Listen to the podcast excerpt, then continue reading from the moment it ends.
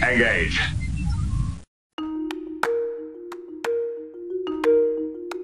Welcome to Mysterious Goings On, the podcast about creativity, writing, and mystery. Every week, we talk about all kinds of great fiction and meet the people who write it. We also feature explorations about creativity in all walks of life. Your host, Alex Greenwood, will join you right after this.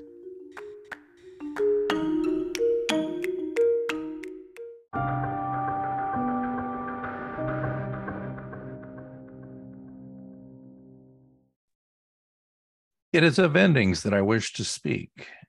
We are now at Star Trek Picard season three, the ultimate indus- the ultimate episode, the ending, the last episode, the last generation, which is the penultimate episode of Trek Takes with my good friend Lucas Hardwick, and I'm Alex Greenwood. Uh, welcome to Mysterious Goings On, our special series within a series. Is that it? My friends, Yeah, almost. and uh, It's I know it's bittersweet, isn't it? Lucas, um, it is because, uh, well, one thing I keep thinking is, well, you get your Thursday nights back, but well, you're going to I miss your buddy every week. It's been great. I love losing. I love having my. I love losing my Thursday Thursday nights to Trek takes. Uh, it's it's it's been a pleasure, honestly, and it's the thing. Like I'm serious. I the way my schedule is, I watch Picard when like first thing when I get up at three in the morning, two in the morning, Yeah. whatever, Yeah. and and I have to wait all day long to talk about it. And I'm telling you, it gets me through the day just knowing I'm gonna get to go home, talk to my buddy Alex about Star Trek for an hour Because- and with uh, you know without any hassle from anybody. Um so uh, Because during the day you'll ping me and go, "Have you watched it yet?" I'm like, I "Dude, know- I, gotta watch it my lunch hour. My lunch hour is Dude. like okay, twelve or twelve thirty Central Time, and you've already watched it ten hours ago." I just want to say this has made my last 10 weeks. I have loved, loved, loved doing this. And thank you for so kindly for the gift you sent me in the mail the other day. Um, You're welcome. uh, You're welcome. but uh it yeah this has been this has been this has been a real treat for me so and it and you know and it- whether it's been good or bad for anybody else listening i don't really care i've had a great time I've had a wonderful time. It's it's uh you know um Lucas and I are are separated by the gulf of distance and maybe about a decade in age, but but we we find so much common ground with Star Trek, and we again though in the words uh you know of from Star Trek Six, you know uh, from Valeris, we it is of endings that we wish to speak, and you know I want to say something. Eh, endings are as a writer i've written a few books and, and, and an ending can be the ending of a chapter or can be the ending of a story but it's not always the ending of the grand saga and i Mhm. think of course with the end of star trek uh, picard season three we see the ending um, in a big way with a big exclamation point but the saga of star trek good bad or indifferent will live on and it's the end of uh, an era that's for it sure is. It, uh, that's what I was going to ask you. Gosh, you're so good. It's like I dude that was, that's a, not that brilliant I did well. I didn't even write a damn outline. I was going to say, is this the end of an era, though, Lucas? it is i think it is because we get so much closure we finally i think we're finally over the borg um and uh i you know uh, I- it's it's really nice to see this next generation crew get the closure and a send off you know it's like i, I was listening to uh, the Inglorious Treksperts podcast today that, and steve asbell says you know if they um if they had ended with all good things it'd have been Yeah. fine Yeah, it'd been, it would have been would it would have been fine everybody been happy with that best finale But- ever. but then they kept it it was it was wonderful uh then they but you know we were all happy to see next generation movies good or bad we were happy to see them but by doing so uh they didn't get the send off that they deserved especially with that last one they Uh, stayed at the party too long. yeah, You know what? mhm. Were, everybody was hugging and kissing him, and they said, "You know what? I'll stay for our next." You know and that's drinks. ever there's you know they can't slide them for that everybody's kind of you know guilty for that you know the original team- Shatner. the original crew got their own movies why should the next generation not want theirs Yeah, but Um, but most of the next generation team knew when to sign off at the, literally at the end of Star Yeah. Trek Six with Shatner and That's uh, true. You know, you know, a So- couple others. You know, Uh, but yeah, I thought that, I thought this was a great great way to give them a nice closure. I incidentally, it just happened to be the same exact ending like the last shot of the thing was the same as all good things. If it, if that doesn't tell you that work doesn't work, I mean, you know what I'm saying? That Yeah. that that the poker game at the end it works. And I and I had this thought the other day. I was like, "Ah, should they end on a game of poker? And I thought, no, they've already done that. But I'm like, I, could, I couldn't think of Trick. any. I couldn't think of any other way to if everybody lived, which everybody did, which was refreshing. Okay, I have a whole thing to say about that. Mhm. Um, it was refreshing to see everybody lived, and it was nice to see them playing poker again for good, or good, bad, reused, whatever, pat, whatever you want to call it. It was nice, and I liked it. You know, um, so sue me for snuggling into that warm blanket. Um, we had a long, hard, uh, dark road to get there. We earned that. I feel like, um, given the circ- the circumstances leading up to it. Um, do you agree or disagree with that? No, I, I agree. Uh, I think it was a Sir Patrick ending as far as Pat endings go. He said way. he didn't like that ending. I read that article in LA, him in the LA Times today. He said he didn't like that ending until he saw it. Well, th- this gets back to why the first two seasons of Picard are shit. Exactly. And as I read, go read that LA Times article. with him. will, It's really nice you- to interview with him. Uh, but he goes on and on about how he didn't want reunion bullshit, whatever. And I'm like, that's what anybody wanted. This is why I get so upset. I'm a writer. I used I've acted, I've written, but I'm just saying, as a writer, don't hand the keys to iconic characters to the actors who portrayed them. Um, I'll direct you to a few things. Um, most of the last couple or three episode or season or movies from the Next Generation series, uh, Star Trek or Superman four. Uh, how, how, many more do I have to hand it where the actor gets control of the character? Yeah. I'm sorry. There's a reason you're an actor and not a writer, and it's evident. And Well- the whole first two seasons of Picard being this big psycho analysis. It didn't even make any s- it just didn't didn't- make no sense, didn't make And- any and- sense. and it didn't make any like you know. It just um, didn't fit with the grammatical spirit. Of, sense. yeah. My, my mother hu- hang, hung herself. No, she hanged herself. She was well hung. The point being, I get very. I'm sorry. I get. I. I. You went. You took me zero to sixty when you said that Uh, because I had not seen that. And I'm sorry. I love Sir Patrick as an actor, but Yeah, he is yeah. not a writer. He is not a storyteller. well, he's the reason uh, you never see uh, Picard in a uniform. He said he didn't want to wear a uniform. Oh, for F's sake! And, Yeah. and by the way, can we at least agree that that, Like, that the what the whole big- the big- Spiner Stewart Mhm. thing never worked because it was Spiner and Stewart the last couple of uh, movies, Mhm. and they were terrible. And I, I'm sorry, I'm getting all. Why am I getting so angry? I, I'm not angry. I'm just Dude, very dude. exercised about it. I calm down. I'll calm down. I'm gonna drink some wine. I'm gonna calm down. You do some do some Mugatu meditation. That was hilarious. by That was pretty good. Yeah. Mhm. Chad, dude, did he pay for that? I don't How did he know. get it was that? pretty good. was I, so I would I would just take that and sit back and twiddle my thumbs. That's really wonderful. I was just waiting up a card to say, I've got some pot whistle on the boil for somebody Oh. to drink some Earl Grey hot. I was disappointed it didn't happen. Oh, Oh, wouldn't you be so lucky? Oh man, because we all love our friend Pete and shout out to Mark Altman for the Pete pot whistle uh, monster he created. Uh, I will tell you though, I will tell you, you just got me going. I'm look, you're he's sitting back, folks. If you well, if you you're not a said 30 you said 30 minutes. I just bought us another hour.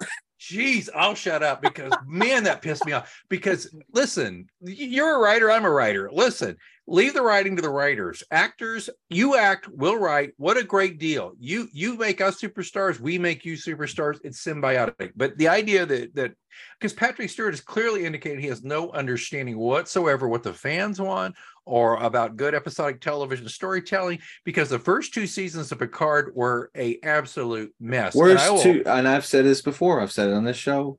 Worst two seasons of television maybe I've ever watched. Even worse than Discovery, and that's saying something. And I think it is opinion. worse than I think it is worse than Discovery. Because at least Discovery was its I own can make mess. some, well, and I can make a little bit of sense out of Discovery. I couldn't make heads or tails out of out of Picard. And, and I will say this: the first two seasons of Picard did not have a spirit of Star Trek in it. Not at all. It was it like, was like they were trying just- to do some. It was like, here's what they were trying to do: some weird B level junk syndicated only, which that's kind of how Star Trek started. Uh, syndicated only sci-fi show. That's what they were trying to do. That's what it seemed like to me. It's like It was like It's Earth, like if the it final le- conflict, or Yes, if Gene it- Roddenberry's if it had less, if it had a smaller budget, this is the kind of shit you would turn on at like one in the morning, right before the fucking test pat. Sorry, right before the test pattern. All filmed in Canada. No offense to Canada, but there's a certain thing. And oh, oh my god, I've just and I love that. You know, Canadian I'm listeners. thinking like the Outer Limits. You remember that show? And I loved, I love that syndicated. I don't, but you know what? You you know what you're getting when you go with that. But you got something with Star Trek Picard on it. You certainly don't expect just garbage television, and that's what we got first two seasons of Picard. Now, I'm not saying, and I've said this before, the acting, the production design, Yep, yep. uh, all of that was wonderful. Uh, The story was crap, though. Top of their game, but the story and the writing was crap, and that's why I will say again and again, there is no excuse for bad writing. How is it that I love loved Patrick Stewart and Captain Picard so much, but after two seasons of Picard, I hated him. Well, I, And- you know, he was so feeble and just like. Feeble And, and, I thought, stupid. you know, and, and I thought it was some of it was Patrick Stewart, but then I see him pull his shit together in season three, and I'm like, I'm like, whoa, he's. I said that's that was that was not. Listener him. That Clint was not said Patrick to me, Stewart, listener Clint got hold of me last week and he said, How is it that Patrick Stewart, when Captain Picard is on the Enterprise D, all of a sudden he's he is engaged. He has got that voice back. I'm Exactly. Captain Picard. But all through the rest of it, I'm a feeble old man. Where's my AARP discount? It's just terrible. And here's the thing I hate, hate, hate that it made me dislike intensely Seven of Nine. Those two episodes, those two series. Those first two seasons. I, and I, I can't get it out of my head. And and I know we're jumping ahead, but the idea now that she might be the lead. Oh, can I just say Trek that I call? it- Can, I- let's just let's put on record. you I. I called Clint- that shit from the first. Clint episode. said. Clint The said f- this. He says, "Tell Lucas." He called it from. You were I'm scared like- to keep that from me, weren't you? I wasn't going to tell you. You you smug bastard. Anyway, no, but it's true. He did say that. He goes, "Tell your friend Lucas he had a call." I'm like, "Yeah, yeah, yeah." It doesn't mean he doesn't mean it was a good thing. But anyway, Dear Well Terry well. Matalas, if you do Star Trek, I'm doing type fingers right now. I would be glad to participate because I called it from the first episode. Well, I called Tom Riker, which you all don't know is Tom Riker. Still- Tom, who? I'm sorry. Yeah, I know. I blew that. All right. So I did. Oh, wait. What did I predict offline? Of course, stupidly, but you can attest to it because you have it. Okay, I I'll have your back on it. What did you predict? Liam Shaw. I Oh, said you did predict. died. You did call that. Yeah, I have Yeah. that in text message. I can share that with anybody who wants to message me. Thank you very it. much. Thank you very I'll much. take a So screenshot. I, I, I need to calm down and get off my my my high yeah, horse get off your. Patrick Stewart high horse. Yeah, dude. man. Yeah. I'm sorry, but you know what? The man was the custodian of the he franchise, was. and he blew it. For, and he thank God we ha- thank you. And I'm going to say it right now. I'm going to say it right now. Thank you, Jonathan Frakes, for allying with Oh Terry Matalas and saving the freaking franchise's bacon for all of time. Thank you. oh thank my you, gosh, we you. may get a new really good Star Trek series out of this. I hope. Uh, I don't know. I don't know if I'll watch it, but Okay. hope it well, listen, okay. You and your seven and nine hate need to just like take take a break. okay. Well, I know how much you love because- Raffi, so Oh well, that's a whole nother. Listen, I'm gonna I'm gonna I'm gonna do the Christian thing here. Listen, Raffi, oh my. they they they changed Raffi this season. I didn't give a shit about Raffi when this season. I'm like, she shows up. I'm like, oh hell. But no, I think uh they they wrote her different and they gave her different jobs to do. They turned her from like 11 level bitch down to like like a cool seven. You know what I mean? Is that wrong? Did I say something wrong? Oh, there'll be people who'll take offense at your language. I didn't mean to say offense. I mean, but like, come on, the No, first two seasons, it. she was just terrible. But like, they turned her down. They turned her down to like a seven.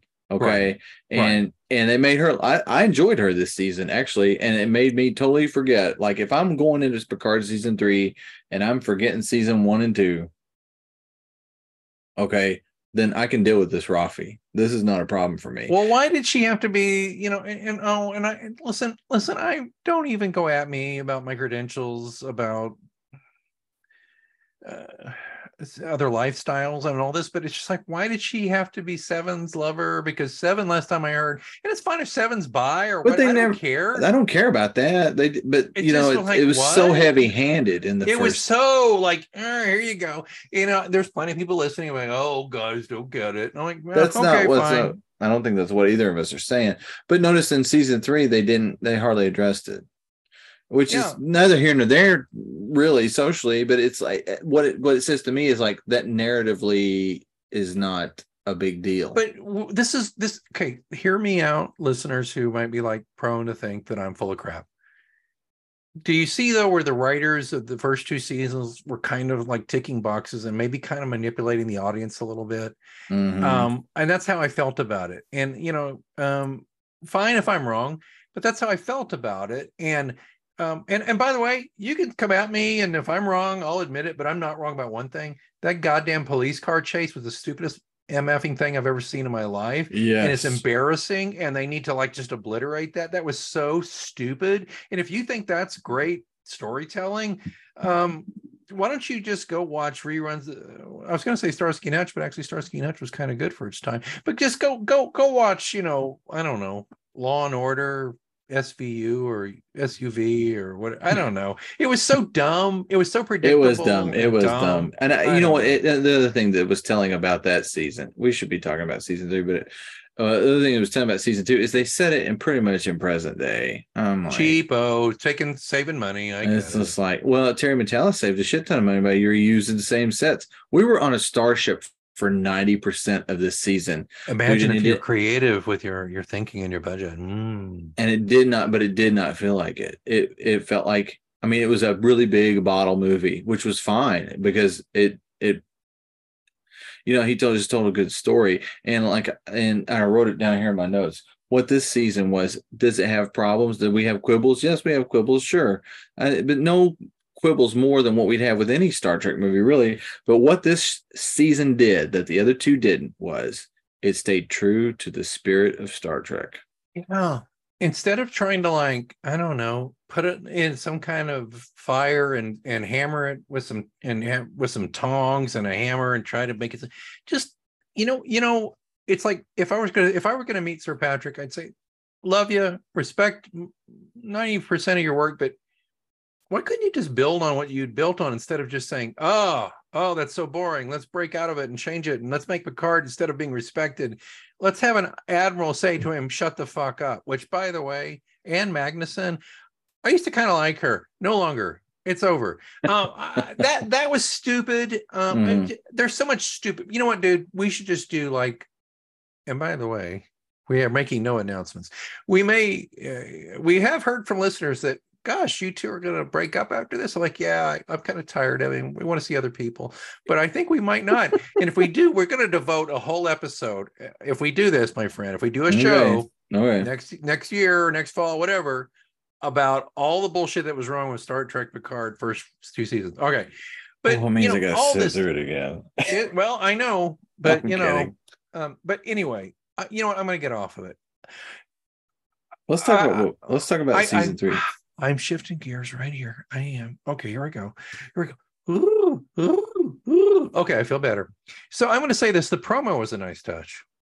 The, The, the, pro, opening, yes, with the D and the um the Borg cube in it. That, I, that was I didn't see that coming. That was really yeah, cool. That yeah. talk about your blood on the badge from Barney Yeah. Miller. I'm going to tell you, Borg on the badge from Barney Miller. Mhm. I And like if you- that. that's a deep cut. And if you don't know Barney Miller, well, what can I tell you? Uh, I'll say this. Um, um, uh, can I tell you something real quick? yeah, you um, say this is your show. So I, it's our show, but anyway, I that happened with the the the D doing the Mhm. loop around the the the Mhm. delta. And I said to myself, I said, Alex, hey, listen, buddy, to myself, knowing full well who I was talking to, really uh, take this in because this may be the last first run Trek you'll ever watch in your life. Well, that's harsh, Bonnie. Well, I'm I'm I'm going to tell you why. I, because I think it may be. Um, I'm not interested at all in Discovery. I think Strange New no Worlds- Discovery's, and I just yeah, Strange New World. I'll probably watch it, but I'm just like, man, I don't know if I can. I, I don't think I can stomach it because I just saw the previews where I the saw the C- preview too. The CW Captain Kirk doesn't know how to use a revolving door. Yeah, and, that was. and then they had to have Erica, it's- not the helmsman, not lieutenant, whatever, but Erica, can you fly this? Oh, I think I can. Oh, And then they put Spock on the captain's chair and like make the ship go uh, in that ironic in that ironic Joss Whedon sort of stupid way. Um, make the ship go. No, Is, I'm is I want I I, I Guess tweeted who- you know what? Who we didn't see in the friggin' promo? Captain Pike. Of course because Captain Pike is a Yeah, middle-aged white man. Why would you want to show him? Because uh, you know the, the show exists in in spite of him, apparently. No, and I'm sorry, but I, I'm being halfway uh, ironic about that. But it's just everybody they're going so crazy to make sure everybody gets represented, everybody gets a say. this Everybody is gets which is smart-ass fine, which is fine. But let's don't beat us over the head with it. well, but th- that's the whole point. I am fine with so much of it, but they do beat the crap out of us with this, and it drives me crazy. And I'm just watching that, and I'm like, it's obvious like- like none of the none of the writers ever served in the military. That's for damn sure. I- I'll tell you this, you know, and I, and I think, and I agree or disagree with me. It uh, it doesn't. It's it's whatever. But to make seven of nine captain the Enterprise G, I thought was great. I thought that was I thought that worked, and I'll tell you I'll tell you why. Was would seven and nine be my pick? Maybe not necessarily, but I'll tell you what, it's a pick that made sense. It's a pick that made sense within this uh, show that's been within Picard and Star Trek going forward. I think it worked. I thought it was, um, I thought it was, I thought it was really because you've got a character, you got a legacy character there that people do have some affection for that didn't have an opportunity to that has potential but didn't really have an opportunity to go full blown Star Trek. You know what I mean?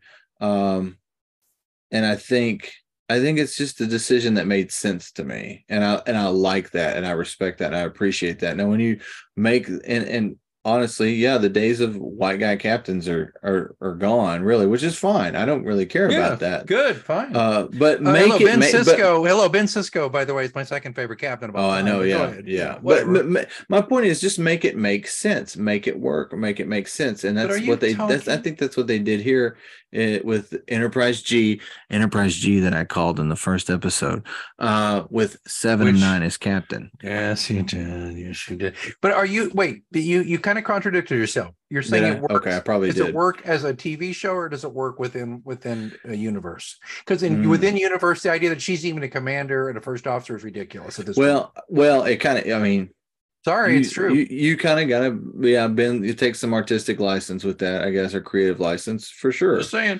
Uh, but we here we are. This is where we're at, and I, I, I think, I think, I think seven and nine as a captain works. I think the, because they set it up, they set it up so well. I think it's fairly obvious not to not to snipe your your your your your prediction, but Oh, okay. I'm just saying. You're right about that, but I'm, I'm not trying. It. Listen, I'm gonna be honest with you. If I didn't think it worked, I wouldn't have called it from the beginning. Of course you wouldn't, because as a writer, you'd be like, God, I'd hate to be on this show trying to make this look like it works. But but okay, but but then when the way they ended it with Raffi on one hand and then counselor That- to the captain on the other. Okay, I'm sorry. I didn't. yeah, I wasn't crazy about Jack being counselor to the captain. I didn't really What get that that. I, didn't, I didn't know what that means exactly. Uh, Because he, he kind of made the moves on her, you know. yeah, I guess he did, but I thought he Yeah. moved, he moves on. What's her name? The the Burton or the uh, Sidney, the Forge character. Yeah, mhm. Sidney is del- delightful, by the way. she was wonderful. Yeah. Mhm. So let's go on. Okay. I still think it's hilarious that the 25 year olds and younger were assimilated because I still think that's that's Matalas making a statement about fandom, but I'll move on. I agree. Um, um, come on, let's just leave it there though. Uh, I'm already gonna get canceled for what I've already said. Um, Do we need to start over? whatever. I don't give a shit. You know what? I'm an old man. Cancel me. I don't care.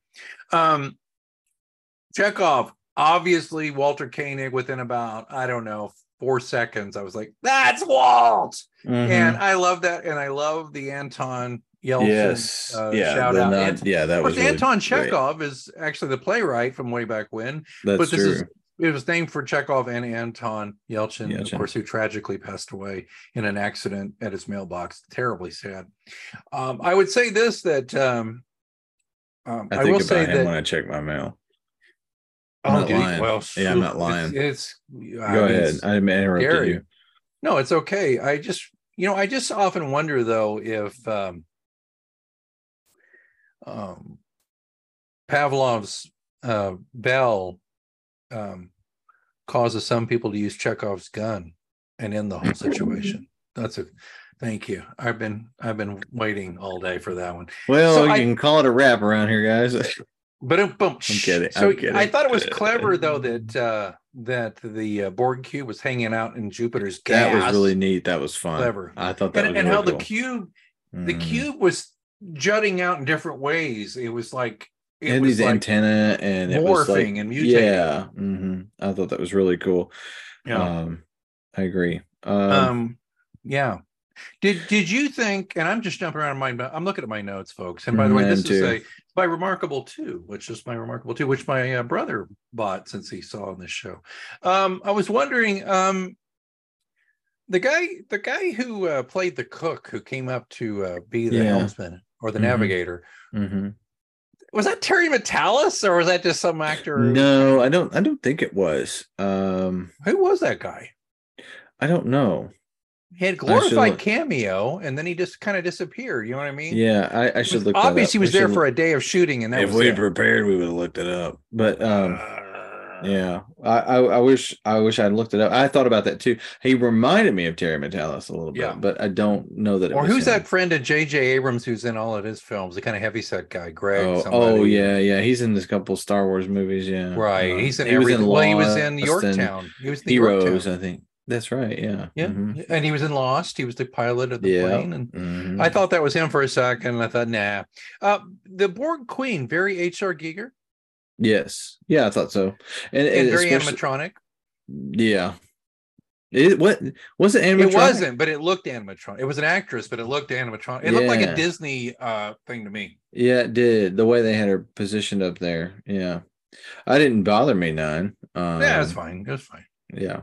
It was fun. Uh, she just looked like Dallas. Did you ever see um Alien? Did you ever see the deleted scene with Dallas, Captain Dallas? Yes. Yeah, that was in the director's cut. Uh, that was actually shorter than the theatrical cut. Which I Yeah. have. I have. Yeah, I, yeah. he looked like Dallas. The the queen Yeah. kind of looked like Dallas. I thought that was neat the way they did that. I liked how she was like attached to the wall, uh, like that she was embedded into the whole thing. Um, and she'd been eating or living eating, cannibalizing off, off of the, the yeah, the whatever Yeah. Borg were left. Yeah. That was pretty Ugh. neat. Yeah, pretty gross too. I liked it. They, they kind of made the Borgs. I wrote down here Borg zombies. They did kind of make Mm. them. Not that they they were always kind of been zombies, but I thought there's something really uh, unspoken about them in this episode that was unspokenly zombie. Yeah, I, I think you're right. And and how you you kept looking at these corpse corpse like uh, uh Borgs, and then finally one of them, of course, does the eye open with the Mhm. the music sting. Um, but anyway, yeah, I, th- I think you're right. Uh, I was I, I made a note here and said fun. Be- Bev, Worf, and Riker, fun. The everything they were doing, all of them. I did, that's just a note. Um, I did make this note here that reminded me very much when Space Dog finally went down. Uh-huh. I said, "It's been a lovely fucking war," unquote, which is a line from Platoon. Oh, Do you okay, yeah. Do you remember yeah. that one? Uh, Yeah. yeah. And and it was all over. They call in the airstrike because it's like it's over, you know. And when Mhm. when Space Dog said we ain't gonna make it, um, and I thought, well, it's been a lovely fucking war. And then my next note, I don't remember exactly the scene that prompted it. Riker arrow MVP yet again. Okay. Um, what would that be? Riker, Riker and Worf are Butch and Sundance. Okay, yeah, they are running around the Borg cube trying to find uh what the, the way to They're get to the. so That was so good. funny. It's so they've they've got a great uh, chemistry that's not over the top. yeah. It's a nice humorous exchange. It, it, I mean, it's it's this it's almost like a Dean Martin and uh Martin and Lewis. Lewis kind of Martin Lewis Martin thing. and Lewis. a Martin and little bit, a Lewis. little I could bit. use a Martin and Lewis tonight. I could use a I could use a Martin and Lewis shake right now, right out of Pulp Fiction. oh yeah, Doesn't yeah. that sound vanilla good? shake. I, I'm a vanilla. I'm a vanilla ice cream I guy. aren't we boring? I love it. You know what? It's not boring, and I and I and you know what? Ah! I I shame on you for No, I, anybody out there. I was being not ironic. you. I love I love not vanilla. you uh anybody out there that says vanilla is boring because vanilla is a flavor just like chocolate is just like strawberry is and That's i will take i will take your vanilla based ice creams any day over your chocolate over your fake chocolate flavors uh because that's what they are okay anyway yeah Lady, ladies and gentlemen, the word has come down from the mountain on that. Yeah And- my and, uh, wife by gives the me trouble uh, about vanilla all the time I am an it's- acolyte of the of the great high priest of vanilla, so I'm Mm, with him. Yeah, I this. will. Uh, yeah, vanilla I'm with you. so you know um you know it's interesting uh uh because at butch and sundance the riker Worf thing uh clint uh, texted me he said seeing riker and Worf straight man funny man fleshing out the relationship I thought that was great. I, I, what about the line where Worf says, "And I will make it a threesome"? do you eh, do you do you, Do you even hear yourself, yourself? do you Yeah. even hear yourself I, I Which is so great. what i love is that The, just now the, you the timing was great. I mean, just Perfect. yeah. do you ever did you think at that very moment did you think how many times in the original series did you think Riker died was dying to say some shit like that Oh my gosh! I mean, it's just like there was so many missed opportunities. That's what I, I think is so great about this season is you're seeing these characters get to do the things you always knew they were capable of, and you Yeah. always wanted to see them to do. But Lucas, let me ask you a question. We Uh-huh. just made fun of the whole Erica thing on Strange New Worlds. Now, would Riker become her making smart ass remarks? No, I mean, well, you got to temper it. You got to temper it, and maybe Hmm. you you know, like they like they did in this season of Picard. You know, Riker didn't have one to pull out every time. That's what know. she said. Um, but I I, th- I think you have to temper it. I think you have to it you have to make it work. You can't make the whole dialogue about you. It's almost like they build these jokes around. They build the dialogue around these jokes that they, they've already come up with. You know, just Yeah. like they they- circular. yeah. just like you know it's just like they they build scenes around the nostalgia they want to put into it you know what i mean That, that's what that's I think see, and you just touched upon why our generations dislike this new new Trek is because there's no heart there. It's it's all about um there's there's no there's no gift. It's all about the pretty paper that's wrapped in. And Yeah. and ultimately the pretty paper is ripped to shreds and you get to the gift itself and you're like, oh and you know what and i'm gonna i'm gonna go out on i'm gonna Go, people go. gonna people beat me up for saying this i blame the avengers movies for this kind of stuff mhm, mhm, because mhm. it is all come out of that whip crack you know let's Whip make a crack. joke every every five seconds Jim crack. did i say something was that No, you whip analogy? crack is good. I, I said that beats Jim crack. It, it all comes out of this just uh, whip crack snap dialogue uh where you got to make a wisecrack every five seconds Yeah. you know and everybody's trying to duplicate that Everybody wants to be Tony Stark, by the way. And, and right by the way, exactly and that's guess what? There's only one Tony Stark. Mhm. You're not Tony Stark, lady at the helm. Anyway, all right. See, Uh, we're gonna I'm, we're gonna get in trouble here. I'm We're- gonna say I think something. we're I think we're, We're already yeah, in we're- trouble. We're already in Well, I trouble. You know what? What are you gonna do? You gonna sue me? What are you gonna do? Uh, um yeah so i agree with you on this i think i think so um but i thought i thought the whole butch and sundance aspect I thought that was great. yeah. i thought Worf uh, not Worf, excuse me i thought that data and Geordi they're softer and there there's no sharp edges with there's no sharp elbows with those two they love each other and data could never just be an emotional self to and now i it's almost like Geordi's kind of like kind of like going i love my my old new friend but he's beating me to the punch on being like warm and human and it's one it's fun to watch kind of is. Yeah, that's a good point. Yeah. it's fun to watch it's that's fun. a, that's I- that's an interesting change in that dynamic without set without compromising characters. and and I think LeVar Burton um is definitely a MVP here. Um I, I'm not sliding anybody, but I think I th- I think Jonathan Frakes is the MVP here. I think Riker is, but I think oh that man, LeVar is is very you know what? And I and I've always and I, here I go uh self uh what is it uh self-fulfilling prophecy kind of thing i've always thought jonathan Frakes i always loved riker and tng and i always thought uh that there was so much like he just had this twinkle in his eye Yeah. that you never got to see the full effect of until now, you know. And I just that's why I just love Riker so much because uh you see Frakes inject himself into this character. Hundred percent. I think I used to. I think I got to a point where I just looked past him, and I think everybody did uh, because he never got much to do. And when they handed him a trombone, I'm like, oh right, Riker and his bone. Is that a poor joke? Because he was supposed to be the ladies' man, and like, Right. you know, and he had the trombone, and I was just like, eh. Someone I heard someone say one time that Riker was almost like to suggest Rekirk. well, That's kind of dumb, William, but it may be Riker. true. I don't know. William, as in Bill Shatner. I mean, William Tiberius Riker. Well, think about it, my friend. yeah. Uh He's no Wesley, but you know, No. there's a point Mm-mm. there. Uh, so I, I would say there's a lot there. Um, which will, you know, what we can dissect that later. But I would say that was good.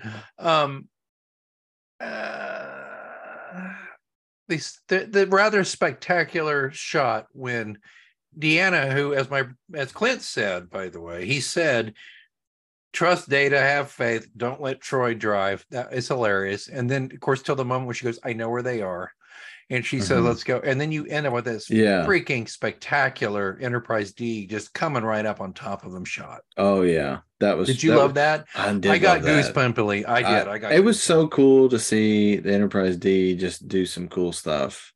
I mean, it was just time for that ship to shine, and uh, I I thought that was a lot of fun. I mean, you saw more action out of the D, the Enterprise D, in this episode than you saw probably in most of all of Next Generation. Because the, most the time it's mall just in space, it's the just cruise full- ship. floating by a planet. Yeah. Um, maybe you get a saucer separation if the budget was good, but um, Or maybe you get one in the beginning, and then you, when Riker gets on board, Picard says, "Go watch video of what we just did the past hour." Yeah. Okay. They did it. They did. I only recall them doing it twice at the beginning and then at Uh, the uh, one best, where of, best of both worlds. No, no, there was They they didn't do yes. Who was the captain of the uh, saucer section? Was it uh, Oh, they they or- got Geordi on there, yeah, that's right. and then they, of course they did it in Generations. in generations which Mhm. that didn't end so great but um i okay so i have a few other notes and folks by the way i should stop right here and just say saturday april 22nd 2023 This at Saturday. 8 this Mhm. saturday at 8 p.m central time we will go live on zoom and we will have a link available you have to ask us for the link and here's the reason we're not just blasting it all over creation because we just don't want a-holes and bots to show up so here's We're the A-holes pickles enough. We don't need any more. we got plenty of a-holes here we got we got it in stereo but the point being if you want to be part of the saturday show and, and you can weigh in uh, as part of the conversation and tell us we're fools or we're brilliant or both um, it'll happen. So go to mgopod.com there'll be actually a show notes page just for that set up for you uh, tonight. Uh, but but i would say this if you're listen if you're listening to this on thursday april 20th in the evening um, the the show notes page on MGO Pod may not be up until Friday, but the point being, it'll be in the show notes at least of this episode where you get it here in your mysterious goings on timeline. And oh, by the way, if you're a listener to MGO and you're not into Star Trek, why ain't you? This is fun, interesting stuff about how to make modern day myth making is entertainment. So you should be listening. Okay. So I wanted to say I had some other notes here real quick. Again, folks, mgopod.com or check your show notes. Uh, I wrote a note here seven as captain. How convenient. We've already discussed that. You just hate Uh, that because I called it. Maybe that's it. I don't. Uh, you've been you've been ahead of me on this whole game. No, I didn't- haven't. No, you no, have no. too. You have. You're very smart. So uh, I will say this: uh, when they did the whole thing towards the end and about seeing the new ship, I could swear I thought it was going to be uh, the Titan was going to be renamed the Picard, and I was a, a twinge Oh, that- disappointed that it was that the would have been yeah. You what? You were disappointed that it was the Enterprise? I just thought that that it's like Picard deserves a ship and named after him. The Um, Enterprise. well, if Star Trek Legacy happens, I bet he does get a ship. there's only been five But ships named Enterprise. Okay, for this this this this this this this thing. Uh, come on, you got to keep the Enterprise going, man. That's my that's my whole point I'm about to make. Everybody's just like, uh, you know, sweating the uh, USS Titan series, Titan, Titan, Titan, Titan. It, you know, the Enterprise, dude. That's, that's ground zero. That's that's where it all started, man. You've got to have an Enterprise. Now, Look at let's look at the bigger picture. An Okay. Enterprise. You know, they didn't make Star Trek: The Next Generation with the Endeavor, you know, True. True. or the Excelsior. True. They made it with Thank the God. Enterprise. They made it with The the, Enterprise. What a hideous looking ship that was. Yeah, for real. Ugh. Um, it looked like a it looked really like it had like a like one of those boat. kits. You know, yeah, like a kit. You know, the- Yeah. But yeah, yeah, I like. Okay, we could- I mean, you've got to have an enterprise. I mean, you've got to have an enterprise. I mean, I, the, it's the number one character of the show. absolutely, and, and per the Trek experts, which I and have to agree I, I love seeing new iterations of the enterprise and i love loving some of them and i love hating some of them you know?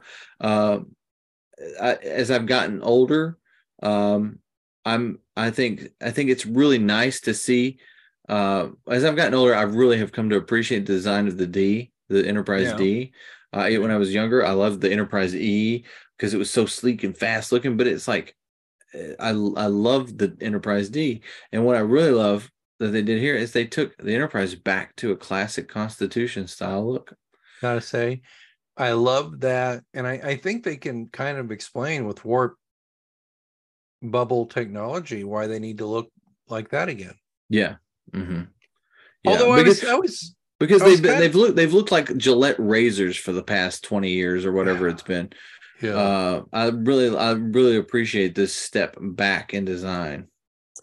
I agree part of me this is funny part of me said oh damn they put the uh, d in the uh in the museum uh, part of me was hoping they just let it but this is stupid why I kind of thought that too. I thought they'd let, let, Captain. Picard, Admiral Picard, have the ship to kind of cruise around in. But then, like Picard, you know what? Picard's tired. He's old. He's like, I don't want to go anywhere. I thought they would Oh. recommission it. Yeah, me too. You know, you just think, what? Well, look at all this great, as we would say, you know, rolling stock that's just putting mothballs. But you know, that's that's the way things go. I mean, ask the Mhm. United States government, United States government, how many Navy ships are in mothballs right now that could. I just At watched Wheel of Fortune, and they were talking about the USS Midway at the end of it uh, in San Diego. hmm Wait, the real question is, why are you watching Wheel of Fortune? We watch Wheel of Fortune every night. Are you serious? We do. My kid loves it. Really? Mhm. Does he say wheel? Oh. No, he doesn't say anything. It's just become our ritual of for getting him ready for bed. well, to watch I get Wheel of that. I Fortune. get th- this is. I've And he know he knows when Wheel of Fortune's over, it's time to go upstairs. So he's always going to equate Vanna with ending things. I guess he waves bye to her when they're done. Well, it's the I- sweetest thing I- you've ever seen. you know, seen. you know what? I'm going to tell you right now. There are worse ways to go to bed than thinking about. That's Vanna. true. So I want to ask you this question, my friend. Um, so what is going to? And, and I, I don't love this, by the way. This. Well, you sit in this chair. So what is your, you know, punch it or engage? Oh, the, yeah, that's stupid. Okay, Yeah. well, what's what's hers gonna be? Well, they leave I- it hanging out. They leave it hanging open so that you can watch Star Trek Legacy if it. So what do you think it's gonna be? What do you think? I don't give a shit. That's what I think it's going to be. Oh my goodness! I really Well, don't care what I don't care what any captain says. Why is that a thing? It's not. I I don't, don't think know, it's, it's ever been a thing. Uh, Captain Kirk never had a thing. He just said, uh, "Mr. Sulu, uh, warp factor seven. You know, Right. Yeah, because you know what? I'm not like full of myself. I want to get on with operating the ship. I don't have a catchphrase. Yeah, right, but it- I, I'm just going to say, I think this. I think that actually, um, if uh, if seven, Captain Seven, which seven used to be like a pesticide. So if Captain Seven says, you know, seven does. yeah, seven, Captain does. Seven does. Oh my God, you don't want to get on her bad side. No, I, I think don't go to her little dinner parties in her huge cabin, which I assume it would be. Uh, I, I think she would say, Helmsman, Naomi Wildman. There you go, ladies and gentlemen. She would say Naomi Wildman. you have to wait for Star Trek Legacy. Uh, I think to, to find out. I, I don't know don't what she was. I've- I would. I don't know. Here, I, I, I'm I'm being facetious. I'm I'm really being snarky, and I don't like snark, even though we do a lot of that You're, on this you're kind of good at it, though. That's what. Uh, yeah. but I, I don't care what she says. I really don't. It doesn't matter to me what you say whenever you Yeah. take it. Say engage, fine, whatever, whatever gets the ship going, it's fine. Um, but uh, I had a couple of things I wanted to mention. Yeah, yeah, yeah, yeah. Uh, um, I'll tell you what got to me in this. Okay, Picard is a brand new father. Yeah. At 80 something years old. I'm a brand new father at 42. Yeah. I'll be 42 in August. right. And that scene, and I was telling my wife about this tonight. That scene when he jacks into the Borg Unimatrix and he goes into into Borg zone into into that construct where he sees Jack. And Jack's like, it's perfect here. I just want to be here. You know, this is where I want to be. And Right. Picard, this got to me big. Uh, Picard says, he says, I just want to be here. And Picard says to him, and it's the way Patrick Stewart delivers this line too. He just says, then I'll stay Yeah. until the very end. And I'm Right. like, as a new father Yeah. myself, Yeah. I totally effing get that dude. I'm like 100%. that that guy it's getting to me right now just thinking Yeah, about it. I like like that was that was a powerful moment for me. And and Terry Matalas got to me not only as a Star Trek fan, he got to me as a father in this show. And uh which I it's just more than I can say for a lot of Star Trek. It it it got to me on a level that that a lot of shows don't get to me on. So that was that was pretty touching moment. And I thought I've thought about that moment all day. And every time I do, I'm like, yeah, I I get it. In that moment, I get it, you know and i think i think you kind of have to be a father to to really i mean you can understand it from outside the box but if you're a dad a new dad especially like picard is in this and i am myself it really hit home for me I, and I get it. And my daughter, um, one of the first things I remember is I she'd watch TNG with me, and Mhm. Mister she'd say Mister Wolf and Caplipaclaw. she couldn't say Captain Picard, but Caplipaclaw. And of Mhm. course, now it breaks my heart, but she's not interested in anything. She's dad. I don't care about space. She's a jock. She's she's so uh, not me. I don't want to watch Star Wars, Star Trek, Star this, Star that. I I'm not interested. She wants to watch Gilmore Girls reruns and whatever the latest thing is, and that's fine. Um, but I get you as a parent. I mean, I will be there for her. Yeah. I wanted I wanted to ask you, and I wanted to say this, and I know we're going a little long, but we're getting ready to be done. But you know, Star Trek: The Next Generation is not my Star Trek, and when I say that, all of a sudden people are going, "Why did you do a whole series about this?" Well. I'm a TOS guy, and I'm going to tell you something real quick. And can I tell my story for just a second here? yeah you can tell all the story you want So I mentioned my brother a couple of times on this. Um, I remember when I was probably uh, four and a half, five years old, 1973-ish, go in the living room, and there's my my my big brother, who I idolized, probably still do, and uh, don't tell him. And uh, he's watching some goofy show, and everybody's wearing like the same weird two or three different colored t-shirts, and they're running around, and something's going. There's space and lasers and all this lasers, right? You know, but I'm a kid. Remember, I don't know it's phasers Mhm. yet. I said, "What's this?" And he says, "It's Star Trek." Like I should know, which is the way he always has. And I'm like, I sit my butt down, and I never got up again, figuratively, because that's Star Trek. And uh, I went from there, and and like within like a few months, it might have sounded like a century to us because we were kids, but the animated series came on. He said, "Do you remember Star Trek?" I'm like, "Yeah." And I said, "This doesn't look like that." And he goes, "But it is. It's Captain Kirk. Look." And I'll never forget. We asked for the Enterprise bridge set uh, with a Mego, Mm. and he was kind of mad at me because he got Captain Kirk and he wanted me to be Spock because I was second born. But my, I said, "Ah, I don't want Spock. I want Scotty. I like Scotty. He goes, Scotty's not second in command. You need Scotty or you need Spock. And I didn't get him. And anyway, my little brother got it. Doesn't matter. Point being though, uh he loves Star Trek. I love Star Trek. And we have so many things that we we don't have in common. But one thing we have in common is is this show Mhm. and where we were in our lives. And I, my brother is a leader of men and he, he has through his whole career and he was in firefighting. And I just want to tell you this story real quick because he, he related this to me and I think it's important. He said, you know, because I said, well, I kind of thought Picard would die tonight. And he said, yeah. But he said, you know, you're the writer and I'm not, blah, blah, blah. But he said, I didn't think you would. And I'm like, why? And he says, because that would be the easy thing to do. I said, Wow. what? And he told me a story he's never told me before. And I don't, I hope it's okay. I'm going to tell you, just truncate this real quick. He said, I before I became a deputy chief, I had my command of my unit. You know, it would have been basically before he went to to Starfleet Command, he was like on his own starship. Okay, let's just like it like that. And he says, I went into a house and it was just overcome, and we were there's four of us, and I told two of my men to go this way, another one to go with me this way. We're gonna go look for people with the, there's somebody in here.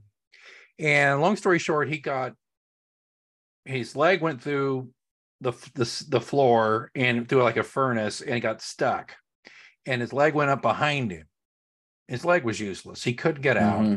and as he said i couldn't get my fat ass out of there and i was trying to lift myself out. And i got on the mic and i told my guys i said we're going to have a flashover any second now and we're all going to which basically means we're all going to get roasted. You got to get out of here.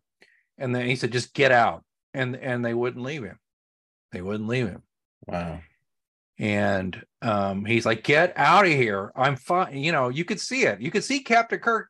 You could see Spock in the Galileo Seven. Do you remember that when he's like, "Yeah, Mr. Mm-hmm. Gaetano, get or whoever the other Mr. Boma, the asshole Boma, just just just go, go, go." But he was like, "No," and they grabbed him and they took him out. And he said to me, he said, "You know," he said, they kind of violated orders. I told them to get out of there, but they wouldn't leave me behind. He said the easiest thing would have been get out, your men would be saved, and I, as a commander, would have maybe perhaps perished or been mortally injured by staying in a flash. A flashover, folks, if you don't know what that is, you do not want to be in one. I don't care if you're in full bunker gear as a firefighter. You do not want to be in a flashover. Um, it's killed many, many a firefighter. And he got out of there, and I said, "Well, you asshole, why did you?" Sorry, that's what I said. Why did you why did you do that? Why are you even in there? He That's my job. But he said, he said, I wanted to say that Picard could have just said the easy thing, but the hard thing for mm-hmm. everybody would have been to go back and get him and Riker and Worf. Right. They did the Jack. hard thing. And so many times the right thing to do is the hard thing to do. Is the hard thing to do. Mm-hmm. And how about that? My brother, who's not a professional writer, but that's pretty I think good. He, I think he nailed it. I think he did too, and that brings me to uh, something. And I know where you, wanted me to go, but I'm going to go somewhere else real quick. Um, that bring, brings me to an interesting point about this show, this season of this show is it's refreshing that nobody died. Yeah, and I the like cheap, that they. Cheap, I, I the like that they made us think it could happen. That I yeah. really thought it was going to happen. I right. thought that was really great. Right. And but it was refreshing that nobody did because I'll tell you this, uh, nobody did sacrifice better than Jesus. And sacrifice in film um is so 2003. It's cheap. It's so yeah. cheap. And, and it's so refreshing to watch everybody come out of it alive. Yeah. You know, um, I, I just it, it, was it was joyous really, and I think that was the point. And so, to your brother's point, yeah, they did the hard thing and they came and and they succeeded. And it plays to the whole thing as as I've said all along, these characters are the best they've ever been.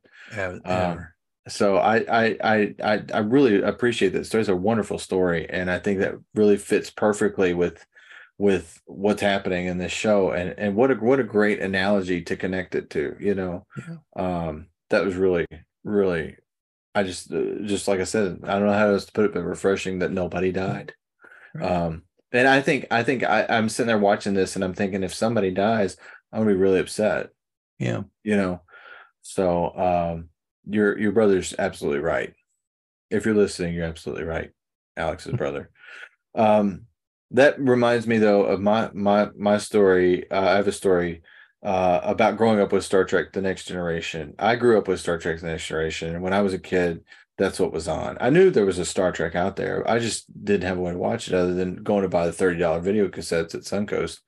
Uh, while using all of my this week's allowance and the next two weeks' allowances to buy them. Uh, borrowing a, borrowing ahead at an early age, right? Um, uh, I'm cutting grass in the fall to pay for Star Trek tapes. Uh, so anyway, um, I grew up with tech Next Generation, and my first memories of Next Generation were watching at 9 p.m. and Channel 44, which is our local syndication station. Uh, every night, I would watch Star Trek Next Generation at 9 p.m. And then as I got older on Saturday afternoons, that was that was part of the that was part of the lineup. My Saturday afternoon lineup, I was a TV junkie when I was a kid. You had two episodes of uh, MASH, you had Baywatch, you had Baywatch Nights, you had two episodes of TNG, you had an episode of DS9, you had two episodes of Cops, you had America's Most Wanted. You might watch the local news, then you watch ba- uh, Saturday Night Live, then Babylon 5. Then, if you were really ambitious, you might catch the Little Rascals at midnight. Little uh, Rascals at midnight. Uh, dude, I had a whole day, man. That was, Damn! but I grew, I, but that was Saturday afternoons when I was about 13 years old. Damn, and, Spanky. But uh, all that said, I, I grew up on Next Generation. Like that was that was just you know the the Enterprise D bridge might as well have been my living room. It looked like a living room, but um, so. Uh, but one of the memories I, I that was I thought of today as we see the Enterprise D doing the best things it's ever done is I had a, a model kit. My dad, my dad, God rest his soul, he passed away last year. Uh, he loved that I loved to build models. He didn't. He was a big Star Trek fan, but he loved that I loved to build models. And there was this model kit at a model store in the mall in Madisonville, Kentucky. It was the Enterprise D fiber optic model. Oh, that's so hard to build, uh, dude! It is uh, is a beast. Let me tell you, because they give you this little stupid drill that runs on a double A battery, and the drill bit breaks off two windows in uh, to drill in windows so my dad, my dad helps me build this model against probably everything he wanted to do that day, uh, or days rather. Uh, but he he helped me build this thing, and what we would do is take a straight pin because our little drill broke. We were drilling holes for the Enterprise D windows, but the drill broke and he would take a straight pin and he'd heat it with a lighter and we would poke holes through the plastic with a hot come, pan. Did he did he come up with that idea? To, yeah, he did. He probably oh, probably some old man. coal miner trick somehow. Uh, we would do that. It, wow. it, looked like I mean, it just didn't. He had these big melted holes in the hull of the ship. But as me as a kid, I'm like, I'm at the end of this, I'm gonna have an Enterprise D that is lit up. And it was so hard to build because you had to you had to wire the thing up. It didn't give you any help. It was basically the regular enterprise d model just with a, a fiber optic kit with it. So you had to dig these trenches in like in the pylons to run wires up into the engines. I mean it was a pain in the ass. It was a pain in the ass. We didn't have soldering iron. We just taped every electrical taped everything together. We run all these little stupid fiber optic. I mean, it looked like little hairs sticking out of the ship because the fiber optics were sticking out. And at the end of it, though, for at least a couple of days, I with my dad's help, I had an Enterprise D that lit up at night on a on a battery power. And then I think some wires broke loose and it stopped working. But uh, you know, that's this is that I just thought of that today and just like the memories I have with my dad as you can't you can't take that away from me. Uh, it was just a precious time, you know, and and I think that was a happy time with me uh, when I was growing up. Uh, not that I ever had a bad life or anything, but that was just a real precious and impressionable time for me. And those memories of building that stuff with my dad, even though, you know, he and I built the Enterprise A together and he helped me put the pylons on backwards. So you know what we did? We pretended oh. it had battle damage and you know that kind of stuff. Um, oh my god! So I just had I just said uh, what Star Trek means to me means a lot. It means it, it, Star Trek: The Next Generation particularly is growing up for me. You know, yeah. And that's that's yeah. I think that's why the first two seasons of Picard pissed me off so much. Yeah. Because do, do, do, you understand what I'm saying though?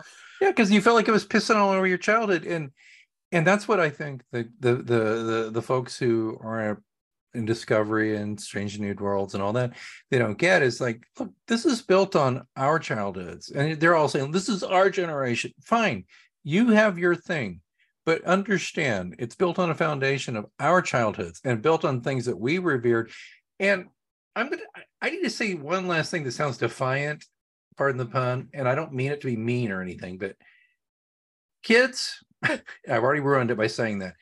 You wouldn't even have Star Trek if it were not for this generation, me in particular. Get uh, off my grass. Well, I'm just saying. no, you're 50s, right. You're right. Yeah. We help people in their 50s and their 60s help keep Star Trek alive. You, you, wouldn't even know what Star Trek is, literally. And so it. Look, I, I sent you a book when I was 10 years Yes. old, I had that book. And and I said I said If you're Well, I- a subscriber, my brother sent me a book of this and and I had an extra one and so I passed it on to you. And it's the Starfleet Space Flight Chronology and my brother thank you much love for you thinking of me and I said since I I'd found it a couple of days before he'd sent it to me and I said I've got extra copy now and it's going to my buddy Lucas cuz I want to and I thank down. you so much for that. Right. I was I was 10, 11 years old. And but I mean, we bought the Mego thing, we bought all the stuff, we bought the comics, we had the Mhm. we had the little 45 records with the cart with the comic books. We, Oh I mean, wow. and we were part of this generation that that kept Star Trek alive. So forgive us if we're a little proprietary about it. And then you, the generation who are the next generation, and look at the memories you have with your dad Yeah. and all that. So it's just I think I think it's when it's and, and on both sides. I mean, They- I don't they- own. We don't own Star Trek. no, right? But no, they could be dismissive of us, but we can be dismissive of them, and we should understand that maybe the way Star Trek is going to go is not the way we particularly think it should. But if it's not for us anymore, fine. That's why I said to you earlier, I may be done, and I, I, I, I'm not saying that to be dramatic. I'm not trying to be like, oh, you know, I may be done with Star Trek at this point. I think I probably am in a lot of ways, and you're like, oh my god, but. I have zero interest in watching Discovery. I have very you mean done? Let's. I just want to just to understand. You mean done in the fact done with it going forward, right? You're to not done watch with more. right. You're not I- done I with just- Captain Kirk and DS9 and those guys, right? If DS, if there's something happened where DS9 was prominent, I'd have to watch. But No, but I'm saying I'm saying just go to go back and enjoy it again. Oh my! g- What? oh, What? Never look at it again? No, that's Right. Are, are you seeing my grease spattered? See, I? I, that's that. I don't. I don't understand people saying because I heard. I heard somebody else say that today. I might be done with Star Trek. I might be done with Star Trek. I will never I don't be, mean it like I hate it. I, I no, I know. done. I know what you mean. I just. I, I think I, I'm understanding it differently. I'm taking it differently than how you're meaning it. I will never be done with Star Trek because I will always go back and I'll watch my TNGs and I'll watch my original series. You know what I mean? And if there's a new show, I'll give it a shot. You know, I'll watch it, give it a shot. I don't know if I will. I'm a, okay. Look, I'm I haven't given them all a shot. I'm but- 13 or 14 years older than you. And I want to say this, and this sounds kind of like ridiculous, but it's not. I have so little time That's true. to do certain things. I, I there was a time when I would watch a series, like if I'd watch a new series, I'd like, I'll watch it till the season finale. And if I don't like it, I won't watch it again. I now give a series three episodes tops. Mhm. Um, I if I I, get that. it, if a book doesn't get me in the, like the first five or six chapters, I put it aside. I I don't. I'm okay, folks. I'll just say I'm 55 years old in June. I don't have as much time as I used to, I get and it. I I want to focus on things that give me joy, that move Mhm. me. Well, I said and- this. I said this similar thing to a friend this week. Go ahead. I'm sorry, I interrupted you. No, I know you're. I have nothing further to say other than that's what it is. But I I I'm I at an hear age- myself and I'm thinking, Mm. oh God. And here's the thing, Lucas, I'm going to miss stuff because of this philosophy that I have now. But guess what? I'm going to miss a lot when I'm dead too. That's So true. I want to focus on the things I can focus on. Well, But yeah, I- I- this is why you count. I'm sorry. I'm going to shut up after this. no, you're This is why I count on having friends, multi generational friends. You're a different generation than me, just slightly. Just, to, just you know what I mean. And I have generations older than me. I have great friends on on either side of me and down the road. That's why I count on you to go, Alex. Listen, I know you pretty well. You're my Mhm. friend. Please watch this. And if you do that, I will drop everything and watch it.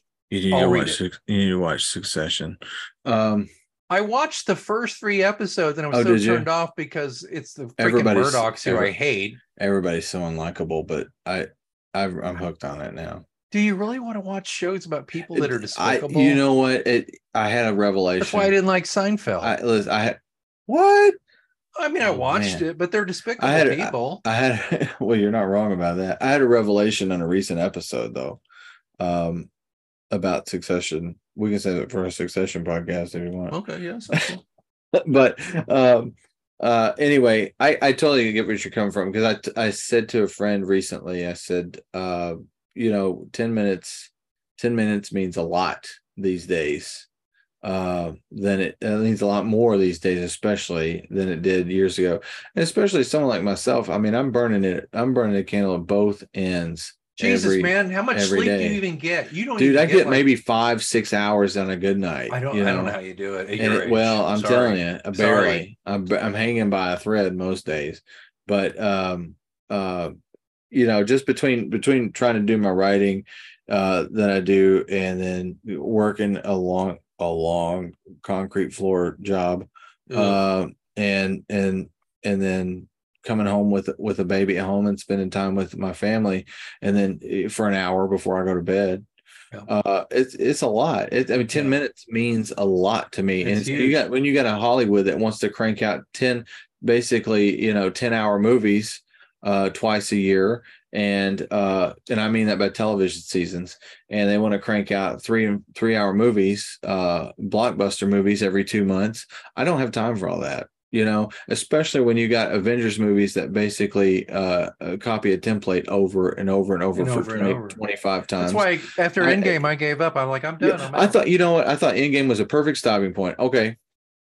Next thing. That was the sound of me uh, wiping my hands clean because I, I I haven't had zero interest in Avengers movies beyond Endgame, and I only stuck it out for Endgame because I needed to finish it. You know what I mean? Yeah. Uh, so all that to say, we're really way off topic, but all that to say, uh, you know, ten minutes of time it goes a long way, and so when you're cranking out Star Trek, something I really really love, I really want it to be good.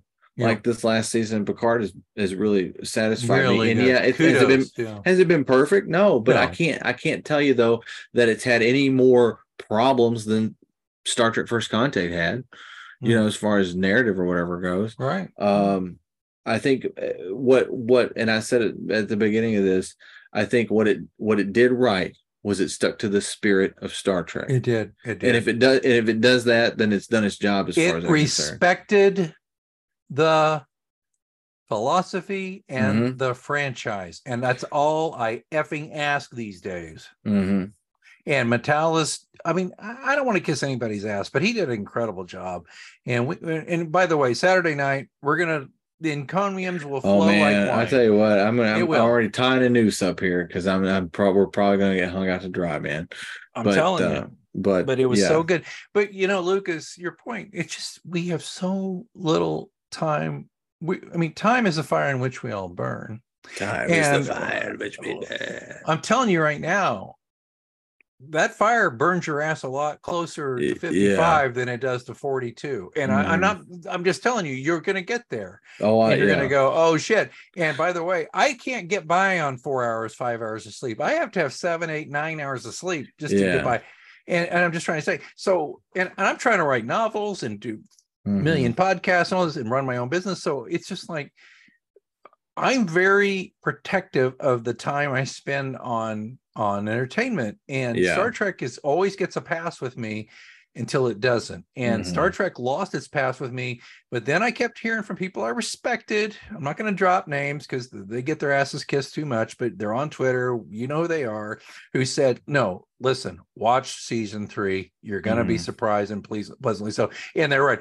And I, I mean, we got a long way here and we got to wrap it up because Saturday night's a show, but I we didn't even get to the end of this yet, by the way. And were you surprised I was at the very At end? the end, oh, I, I that's one of my quibbles actually. Here we go. Let's go. I we, we don't have to get it. You talking about Q? Yeah, give me the quibble. The quibble is it's Q. Starts with a Q. I don't care. I mean, yeah, they killed him off second season. As far as I'm concerned, first Well, season. they, did they kill him? or Whatever. did I don't care about that. Leave him Whatever. for dead. There's a difference between killing care. him and leaving him for dead. But okay, all right. I love Q. I love seeing Q.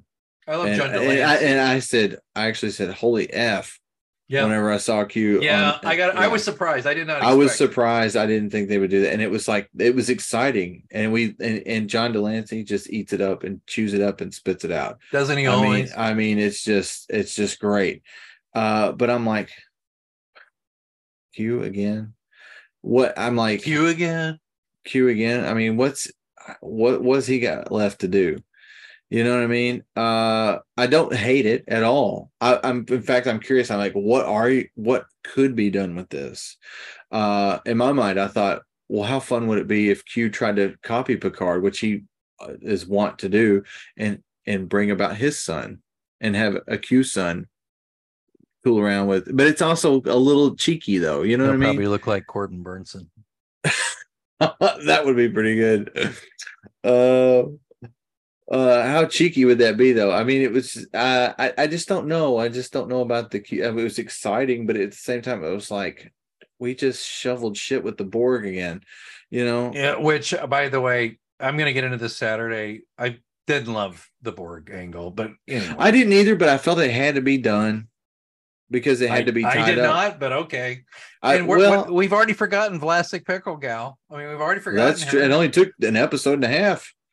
Yeah, and by the way, I think uh, you know what? I Saturday night, by the way, I might be a little salty. So you're getting all the sweetness from me tonight, but I might be a little salty. But by the way, can I just predicate that with this? Matalas knocked it out of the park because Oh, he yeah. was, he was true. Absolutely. So Saturday night may be more about nitpicky bullshit, but I mean, I just want to make it clear that yeah oh I, I agree i agree and I, like i said i didn't i didn't hate the q idea and i'm not gonna i'm not nitpicking that that didn't ruin the whole experience for me.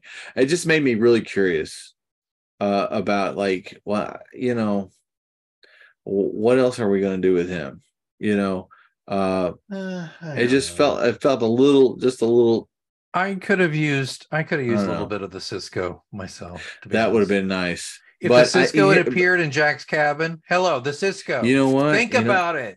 i think that would have took away from the whole picard It experience totally would. it would I have stole know. the show. And I thought about that about Captain Kirk too, because I thought about your theory about what if Mm. there's a Captain Kirk angle here, and like if William Shatner showed up, that would steal the whole the whole series. Just do away. Do a uh, do a, uh, a CGI like they did with Mark Hamill in the Mando. I, mean, still, I, I think any appearance of Captain Kirk would just take away from the next generation. And by the way, which that is the biggest, their- stupidest, this- stupidest piece of shit they ever did was killing him off. Why did they feel like they had to kill him off? Oh, we're gonna hand it Oh, over yeah, to Patrick I. Stewart. We better You- kill off Kirk. Did you read Stupid, Ashes to stupid, stupid. Eden? I I did I did yeah. I re- yeah, I read that. I, I enjoyed that. They brought Captain Kirk back to life in that one. Mm-hmm. It was pretty intelligent. I mean, I'm not going to Yeah. say that Shatner really wrote that. He did. no, that. it is The- the Reeve The Stevens. wrote Stevens that. is wrote it. Wrote it, didn't they? The Stevens. Yeah, I think they're and- his ghostwriters. Yeah. Well, they were copied. You know, they were with. You know, Shatner. Yeah. Come on, give me a break. Yeah. But no, I thought that was uh, it's just stupid. I mean, just dumb. There, you know what? We should do an Yeah. episode of our next series called "Stupid Star Trek" and all the stupid shit in Star Trek. That will be like a five episode series. I don't know. It might be longer than that. You you would enjoy it, wouldn't you? Admit it. I would enjoy it, but you know, I, I think it's I think, I think Its face was a- so it's a- great. it's a lot of negativity, I know you don't like that. I lean towards the It's a negative. lo- you it's don't. lot You're of more positive than negativity. And But- I've been I've done I've I feel I dude I already feel like shit for saying some of the things I've said tonight, and I oh don't my god! and I and I think I've been pretty pretty mild about it. And I and I, anybody listening, I don't want because I think people misunderstand me. What I'm trying to say is, eh, eh, people, no one takes criticism anymore. No one understands criticism anymore. Just because, I, You're I make- wrong about that. yeah, exactly. Just because I'm I, I make an observation about something that may be in the negative doesn't mean I hate the entire thing. It's just an observation. I think I said this on Twitter about something the other day about the Klingon bumps. The Klingon bumps in for in, in Strange New Worlds. I said, Yeah. well, they look like they look like they're AI generated bumps. I said, it's not a criticism, it's just an observation. Did And- somebody get on to you about it? No, but I've run into that before where I've been mildly critical about something and someone's like, why are you gonna be so hateful about it? I think it's a great blah blah. And it's just like I, I'm just I'm just pointing out something. That doesn't mean I hate the entire thing. Just like with Q, I'm I, I'm I'm bedeviled by Q in this scenario. Aren't we all Uh, bedeviled by Q? I just, you know, I, I'm curious about it, but I'm also we're all kind of tired of Q. Can we be honest about that too? So it- oh snap! Anyway, You know what? You know what? You I think you confuse critiquing with negative. Now, if all you do is get off on negging things, I get it, but we don't. I mean, but why can't we? I think it's an honest question, though. Don't you think it is? What? I mean, did we not get like a bajillion hours of Q over the last got- 35 I- years? No, actually, we got a bajillion hours of the Borg. well, we got that too. Yeah. Yeah. Q, we've had like six hours of total or seven of track. We've had like 20 hours of Borg on Star Trek. So We've I had a could, lot you of- and I could we could disagree on that. we can disagree. That's fine. By I- the way, I- by the way, as a writer, I think Q is the biggest personification of Deus Ex Machina I've ever seen. well, that's that's true. and That's fascinating. But it's like, I mean, how how how deep is that well though? Well, how deep is your love is the real question. all right, look, we're not going to solve this tonight. no. Um, all right, so all right, look, you know what? I know we're leaving a lot of threads here, but guess what? We got a special show on Saturday. Please join us. Now, here's the deal, Pickles. Listen to me carefully. Hear me now. Listen to me later. I know there'll be questions. There will not be a test, but here's how it goes. We're going to do this on Zoom, Z O O M, Zoom. There is a link. You are only going to get a link to join us if you want to comment. Here's the deal two things. If you want to listen and lurk and just type in comments, you can do that. You can, all you have to do is when we, you, two things. First things first, if you're interested in joining us, you have to DM us through um, uh, a, a, a underscore Greenwood at Twitter, and then uh, Lucas, you're at Yeah. Schmookus. S C H M U C A S. Yeah. DM us there or email me at alex at a l e x g p r dot com. Alex at alexgpr.com and say, I need the link to the Zoom. And here's the thing we'll give you the link. You come in. The first 15 ish minutes is going to be Lucas and me doing the intro, and then we're going to welcome guests in. Now, we'll welcome you in if you wish to be. If we go to you and say, Hey, Mugatu, I can't imagine Mugatu saying, I don't want to be on screen. Come on, Mugatu. Come on, we're counting on you, brother. Say Mugatu, Sub Commander, Clint, J Mac from Saskatch, whatever. Um, we're going to put everybody on, okay? And it's going to be a conversation moderated by myself and Lucas. Uh, I'll try to be the one in general modifying, just watching the clock and all that. But the point being, if you're like, uh, listen, I want to lurk and listen, I might type a question because I'm shy, don't want you to see my face. That's cool just make that clear to us. It's okay. And, and if I come at you and go, hey, bunk, bunk, bunk, McFly, bunk, bunk, bunk, you know, you just say, hey, look at the comments, dumbass. And I'll go, oh, okay. Mugatu doesn't want to show his face and he just wants to type in. That's fine. We'll do our best to keep an eye on that. The, the run of show is going to be this. We're going to, eight o'clock Central Time, United States. We're going to go on and uh, Lucas and I will do our first 15 minutes or so. We'll welcome everybody aboard, and then anybody who wants to be in, who's who's requested a link, you click on the link. Um, when you look at the show notes, there'll be a link to how to. If you don't have a Zoom, you don't need an account, but just to make sure you understand how Zoom works, I'll put a link in there so you can read that. If you not use Zoom, my God, where have you been? It's Have super been on- easy. I don't even have an account, but I'm on Yeah, here. So He's on yeah. here. I mean, have you've been to Cestus three? Well, I mean, what what what the, the Gorn? The te- but anyway, but and it'll be there. So we'll get we'll welcome you in. We'll have questions. I have kind of a run and show in mind. Lucas and I kind of have an outline, but generally it's like you hear on this show every week. It's a conversation about that. We want to talk about Picard in particular, Picard season three in particular, and then it's spreading out. Picard season one and two is fine. Then Trek in general is fine. Uh, beyond that, I think with time limitations and energy, uh, talking about other things beyond Star Trek is probably not going to be the case on this particular one. Um, and also, Lucas and I may have an inter, uh, an announcement to make towards the end of the show about what's next for us, because frankly, sadly, Trek Takes is done for at least for now. Um, and as you heard me say earlier, uh, I'm kind of done with watching new Trek, but who knows what could be next. So again, check your show notes for the link. Uh, no, I'm sorry, I just screwed that up if you want to get the link to be on the show at eight o'clock, for, and we're going to be on for an hour, hour and a half, two hours tops, DM one of us or email me at alex at alexgpr.com. Lucas, what did I miss? I'm sorry. What did I miss? Uh, you I don't think you missed anything. Uh, you, you're you're pro at this, so Eh, uh, I. I, I'm think you're. North I think Dallas you. 40. I, I I think your time your time frame maybe your time frame. I sound like what did I sound like? Christopher Walken. Your time frame, uh, Oh, maybe can a you little. do, can you do a Chris Walken? uh, not really, not Oh, good. I love a good Chris Walken. I know I do. I do too. I can do a really The bad. Donald, ice is gonna break. I can do a real I- bad Donald Trump that my wife hates. Can you? Can you? Uh, Let's hear it. Yeah, I can do it.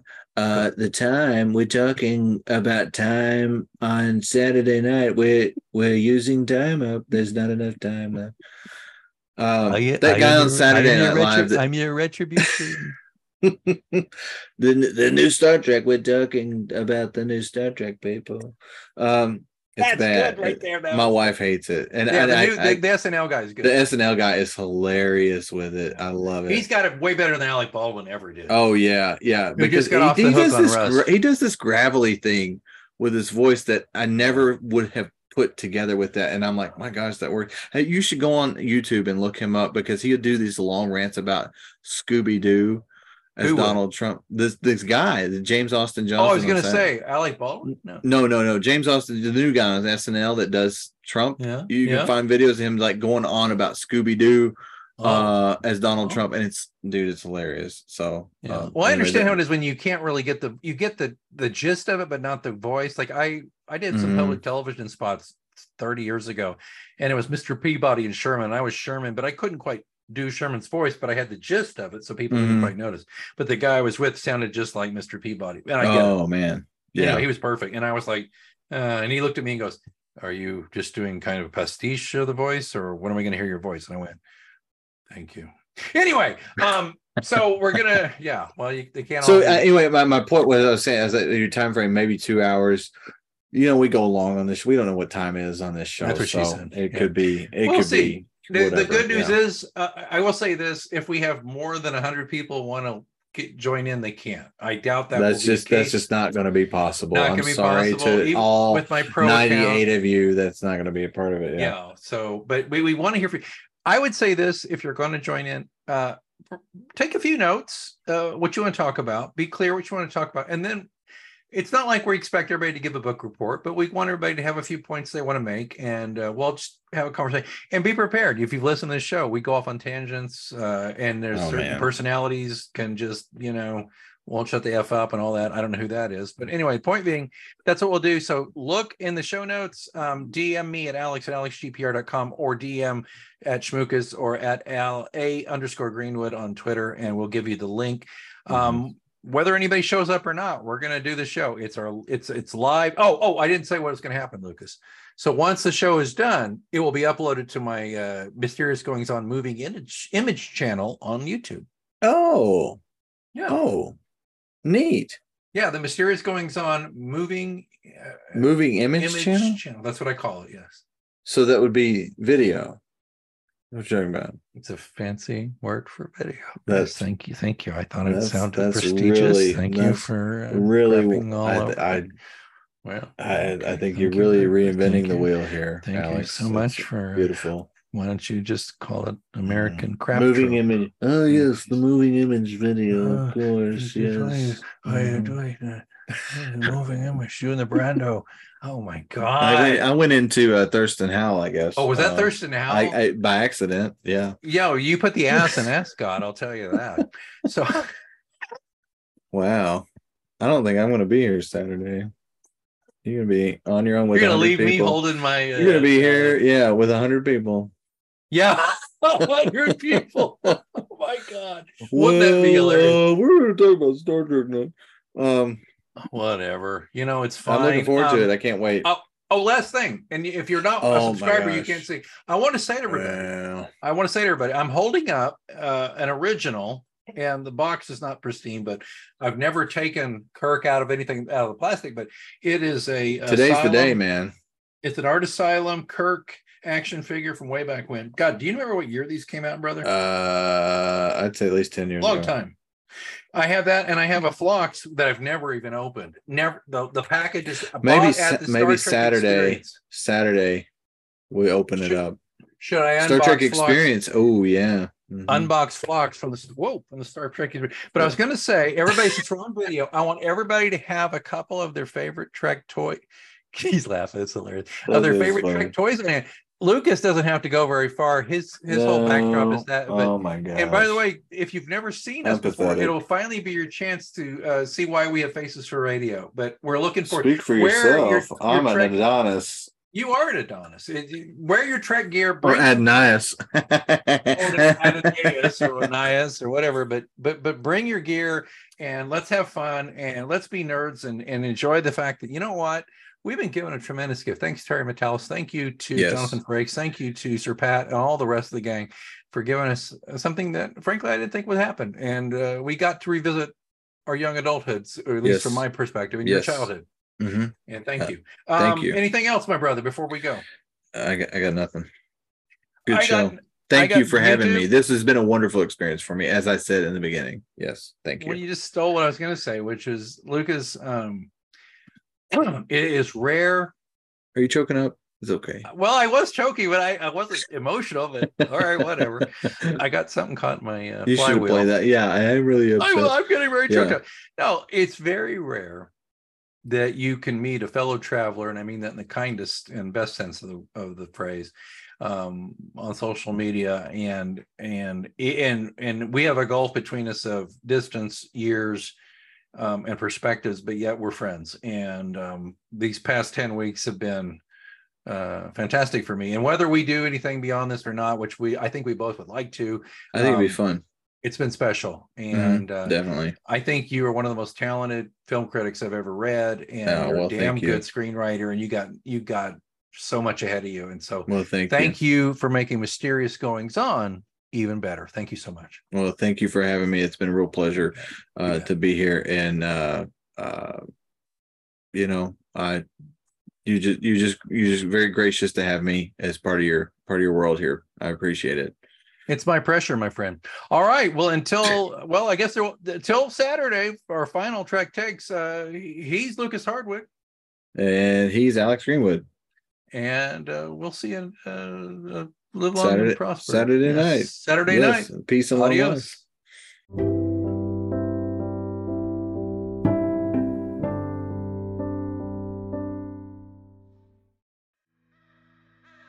Thanks for joining us on Mysterious Goings On. Be sure to follow Mysterious Goings On wherever you get your podcast and never miss an episode. Don't forget, you can get the links to books and other things mentioned on the show at mgopod.com. Until next time, keep reading.